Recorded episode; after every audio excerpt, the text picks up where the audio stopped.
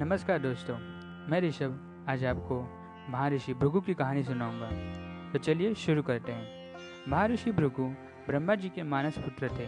उनकी पत्नी का नाम ख्याति था, जो कि दक्ष की पुत्री थी।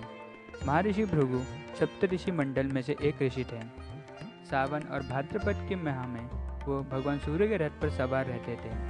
एक बार की बात है, सरस्वती की नदी के तट पर सब ऋषि मुनि एकत्रित होकर इस विषय पर चर्चा कर रहे थे कि ब्रह्मा जी, शिव जी और विष्णु जी में सबसे बड़ा कौन और श्रेष्ठ कौन? इसका कोई निश्चय नहीं करने पर उन्होंने देखा कि त्रिदेव की परीक्षा लेनी चाहिए और इसी से निश्चय होगा कि कौन सबसे बड़ा है। इसके लिए उन्होंने महर्षि भृगु को चुनने, जिससे वह नियुक्त कर सके कि सबसे बड़ा कौन। महर्षि भृगु सर्वप्रथम ब्रह्मा जी के पास गए। उन्होंने ना तो प्रणाम किया और ना ही उनकी स्तुति की। यह देखकर ब्रह्मा जी क्रोधित हो गए। क्रोध में अधिकतर उनका मुँह लाल हो गया। आँखों से अंगारे ढहकने लगे। लेकिन फिर यह सोचकर कि यह तो मेरा ही पुत्र है। उन्होंने हृदय में क्रोध को शांत कर दिया और आगे बढ़ गए। वह से महर्षि भृगु कैलाश पर गए। देव विद्या भगवान महादेव ने उनको देख लिया और उनसे प्रसन्न होकर ने अपना हाथ उठाया और उनको आलिंगन करते हुए बुलाया। किंतु उनकी परीक्षा लेने के लिए भृगु मुनि उनका आलिंगन अस्वीकार करते हुए बोले, महादेव, आप सदा वेद और धर्म को माया का उल्लंघन करते हो। दुष्टों और पापियों को आप वरदान देते हो। उनसे स्तुति पर भयंकर संकट से भगवान गुस्सा हो गए और इसके लिए अलंगिन कदापि मैं स्वीकार नहीं करूँगा, ये बोल दिया। उनकी बात सुनकर भगवान शिव क्रोध में तिलमिला उठे।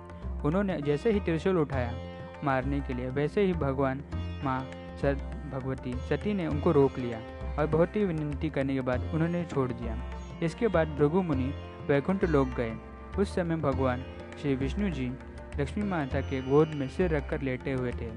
भृगु ने जाते ही अपना वक्ष पर तेज लात मार दी। भक्त वत्सल भगवान विष्णु शीघ्र ही अपने आसन से उठे, खड़े हुए और प्रणाम करते उनके चरण को सहलाते हुए कहा हे भगवान, तुम्हारे पैर को चोट तो नहीं लगी? कृपया इस आसन पर विश्राम कीजिए।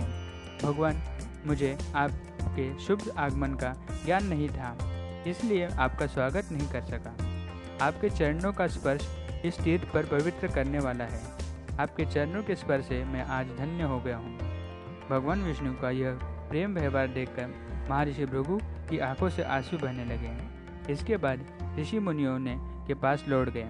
और ताकि सब कहानी उनको बता सके। सब कहानी पर बात करने पर यह निश्चय हुआ, भगवान विष्णु ही सर्वश्रेष्ठ है। उनको ही सब पूजा अर्चना में माना जाएगा। वास्तव में ऋषि मुनि ने अपने लिए नहीं, बल्कि मनुष्य को यह संदेश से मिटाने के लिए यह चीज़ बताई थी।